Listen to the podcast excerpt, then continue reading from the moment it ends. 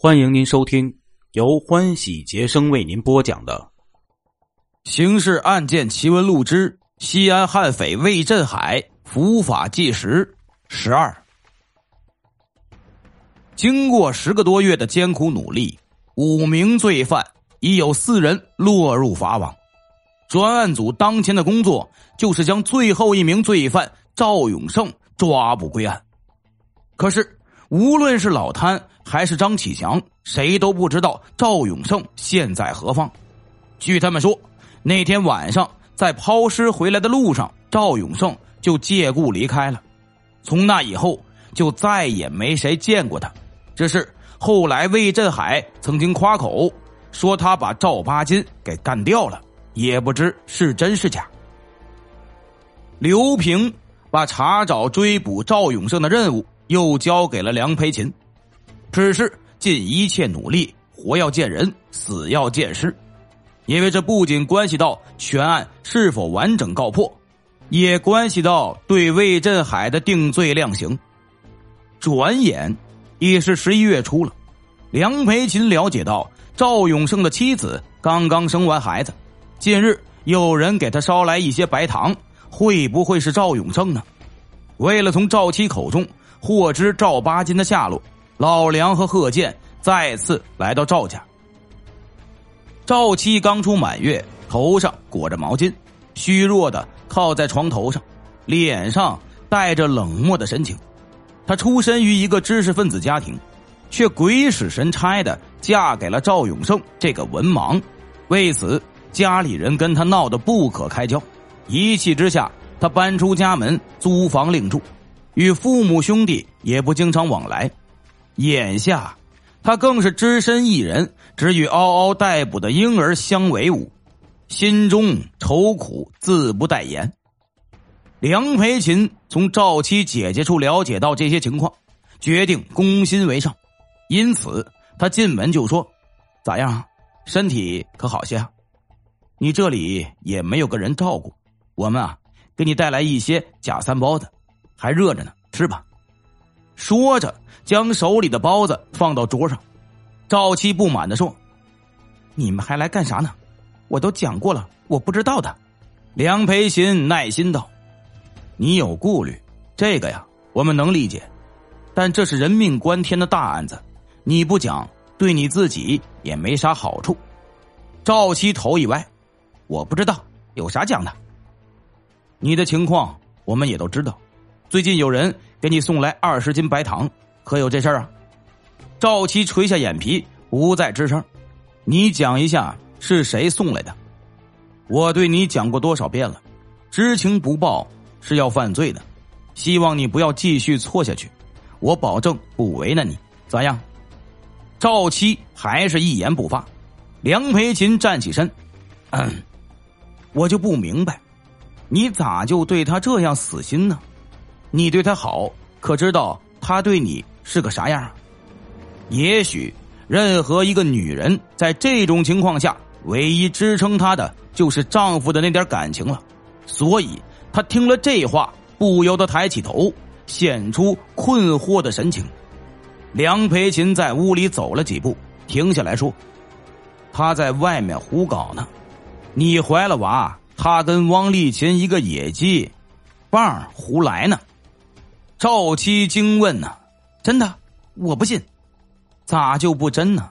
要不是他跟这个棒胡整，也就没有这一串串杀人案了。赵七愣了片刻，突然埋下头，放声大哭：我过的这是个啥日子呀？我是一门心思对他好啊。哭声甚是悲伤。梁培勤和贺建交换一个眼神，叹了口气。哭了一会儿，他抬起头，用毛巾胡乱将泪水擦去。这糖是八金托人送来的，但没有讲他在啥地方。梁培勤连忙问：啥人送来的？赵七说：这人我也不认识，他讲他是啥电力安装公司的，姓李。虽然不太明确，但毕竟获得了一条可供查询的线索。梁培勤和贺建走遍了所有电力方面的公司，终于在一家水电安装处找到了这个姓李的职工。他回忆说，当时正好我要回西安，他就给我个地址，让我呀给他媳妇儿带来一些白糖。我真的是不知道他犯了这么大的事儿。梁培勤安慰道：“不要紧，不知道不为过嘛。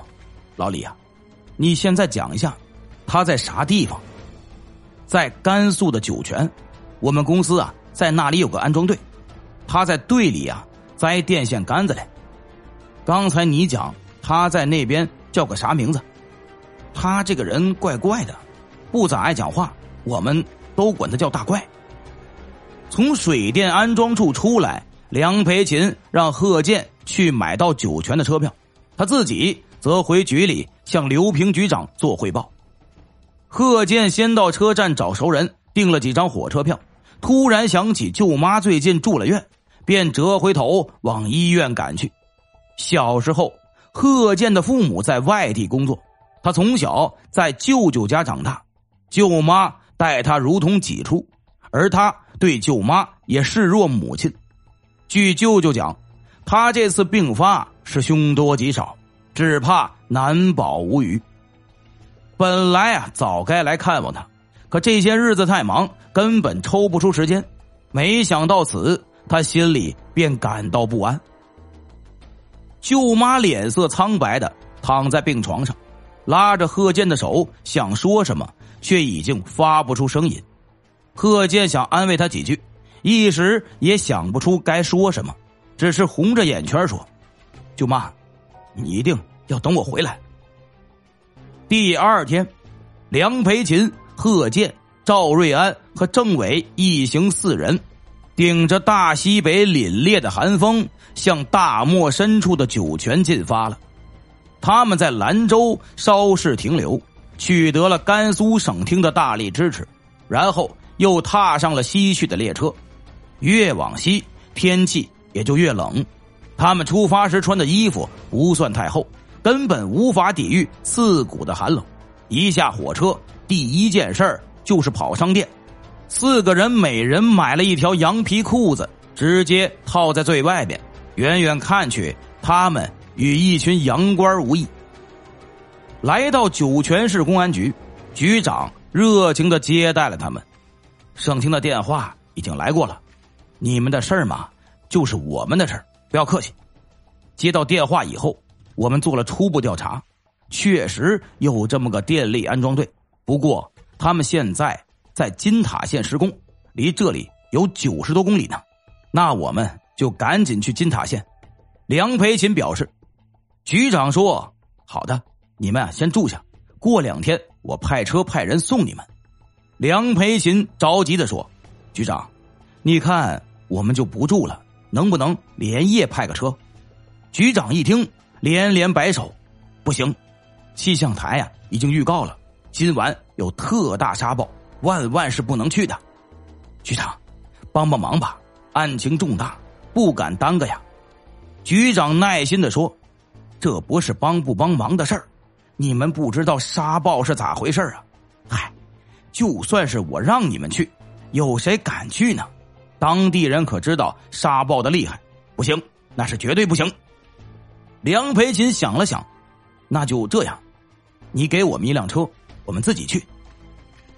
我要咋讲你才能相信呢？去了要送死的。局长，都是干这一行的，我们的心情你应该理解。局长无奈只得摇头道：“我给你们安排一下吧，就怕没人敢去。”他冲外面喊道：“小马，小马，你过来！”司机小马推门进来：“局长，啥事儿？”局长说：“小马啊，这些是西安市局的同志，到金塔县执行任务，你能不能送他们呀？”话未说完，小马脸色就变了：“局长，你不是想害我吧？沙暴要来了，你不是不知道啊。”局长对梁培勤等说：“你看咋样？我说啥嘞？”梁培勤上前：“局长，你只要把车借给我们，人就不用去了。”局长为难的望着小马，小马掏出车钥匙递过来：“你不要看我，反正我是不会去的。梁培勤接过钥匙说，局长，有这车就行了，再借一张地图给我们可好？局长叹口气，你让我说啥呢？你这位老同志咋就这么拧嘞？路上多注意些，情况不好就歇下来，千万不能离开车，不管沙暴把车吹成个啥样，你们啊都必须待在车里。哎，明知道有危险，我也不能命令人家孩子，还请你们理解。梁培勤由衷道，这就非常感谢了。局长与众人一一握手，还说啥呢？只有祝你们一路平安了。梁培勤等来到院里，刚要上车，就见小马从楼里追了出来，他一句话也不说，从贺建手里夺过车钥匙，径直向汽车走去。大家见状忍不住想笑，小马没好气地说，你们不要笑啊，等一会儿就笑不起来了，你们这些外地人就不知道什么叫沙暴。梁培勤连忙说，小马同志啊，辛苦你了，我们一路注意一点，不行的话就歇了。你倒是想歇，根本就没个地方。果然像小马所说，他们出发时间不长，沙暴就来了。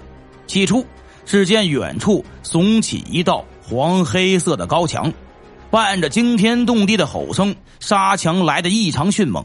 不一会儿，四周已是漆黑一片，伸手不见五指。吉普车就像大海里的一块破碎的木片，在狂风中翻腾颠簸。按照小马的交代，他们死死地抓住车门，任凭汽车在沙海中翻滚，丝毫不敢松手。曾有一刻，大家共同的想法就是完了，悔不该不听局长的话，很可能大家就此葬身沙海。沙暴来得快，去得也快，十几分钟过后，风势渐渐小了，天色也透了过来，巨大的沙墙已经到了身后。大家从翻倒的车里艰难地爬出来，只见车身已被黄沙埋没了一半，原本绿色的车身此时就像被砂纸打磨了一遍，变成了银白色。再看每个人，满头满身的黄沙，蓬头垢面，只在笑时露出两排格外白净的牙齿。经过一夜的艰苦跋涉，第二天上午终于赶到了金塔县。在县局干警的带领下，他们顺利地找到了施工队。由于沙暴，工人们都没出工，此时正躲在工棚里睡觉打扑克。梁培勤指挥干警们悄悄包围了工棚。贺建从正面冲上去，一脚将门踹开，端枪大叫，都不要动。工人们一下子全都愣了。片刻，一个大个子从铺上站起身，这松是干啥的？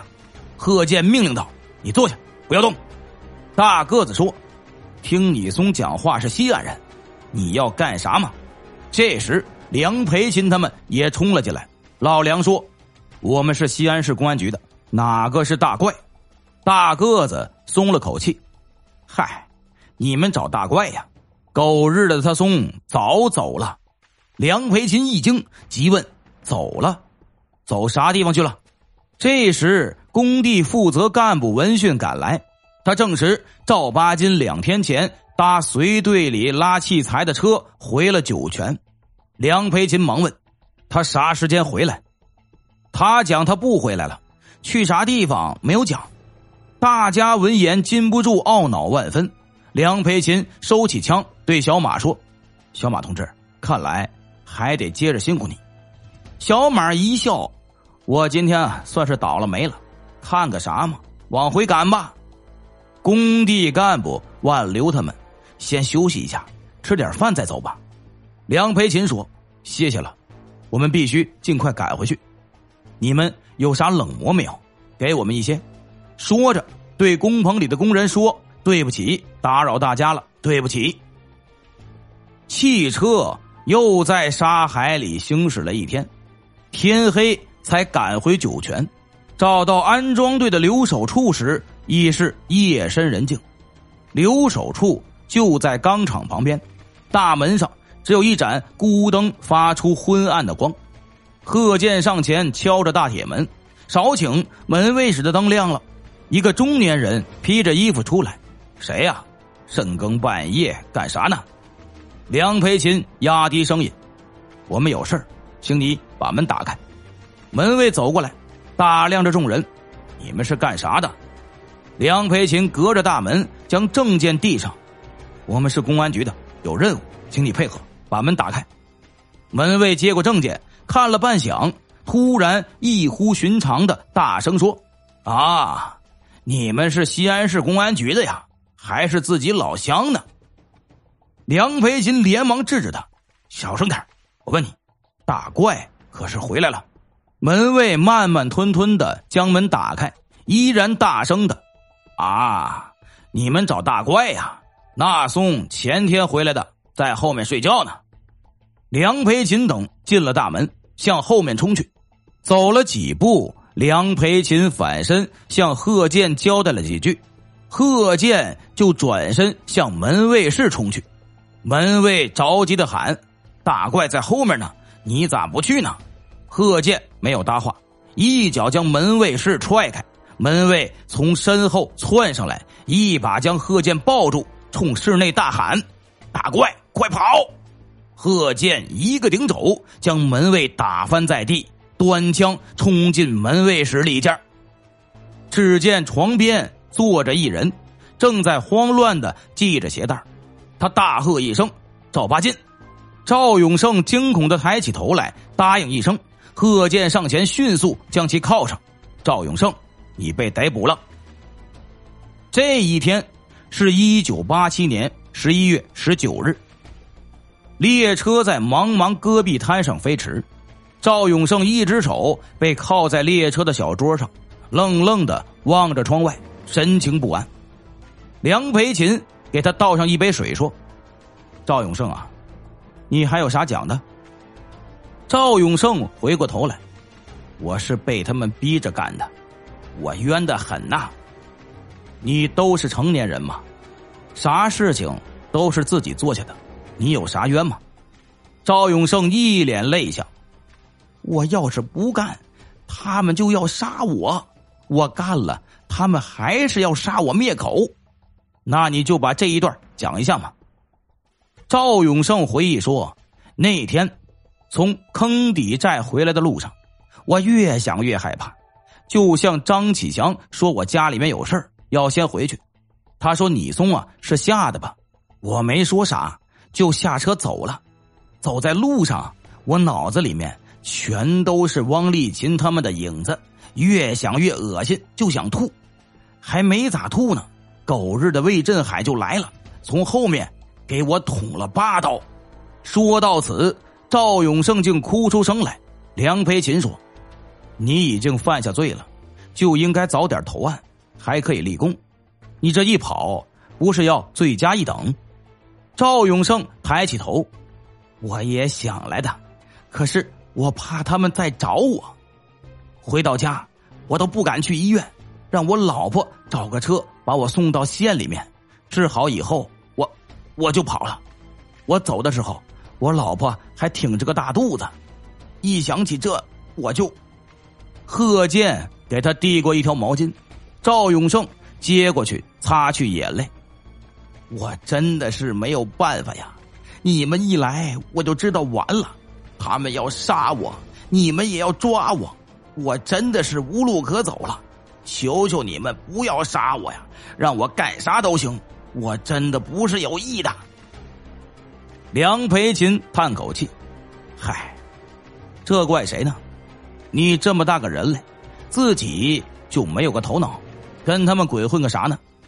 赵永胜俯下头，我恨呐，我不该交他们这些朋友啊。回到西安，将一应手续办完后，贺建马不停蹄的赶到医院。舅妈曾经躺过的病床，此时已经换成了一个陌生人。他知道舅妈没能等他回来，他独自走在街道上，任泪水在脸上流淌。寒风吹过，他只感到心在痛，至此，以郭振平、魏振海为首的暴力犯罪团伙的5名主犯及其帮凶全部落网，正义的利剑行将挥落，无辜者的血债就要讨还。人民检察院依法对罪犯以故意杀人、抢劫、盗窃和私藏枪支等罪行向人民法院提起公诉，一切都在按照法律程序高速而有效地运转着。但俗话说，天有不测风云，就在这关键的当口，一个令人震惊的消息却再次揪紧人们的心。恶贯满盈的魏振海于1988年3月28日凌晨越狱潜逃，刚刚松了一口气的干警们再次披挂上阵，投入了一场更漫长、更艰苦、更残酷的大追捕。听众朋友，今天的故事就为您播讲到这里了，感谢您的收听。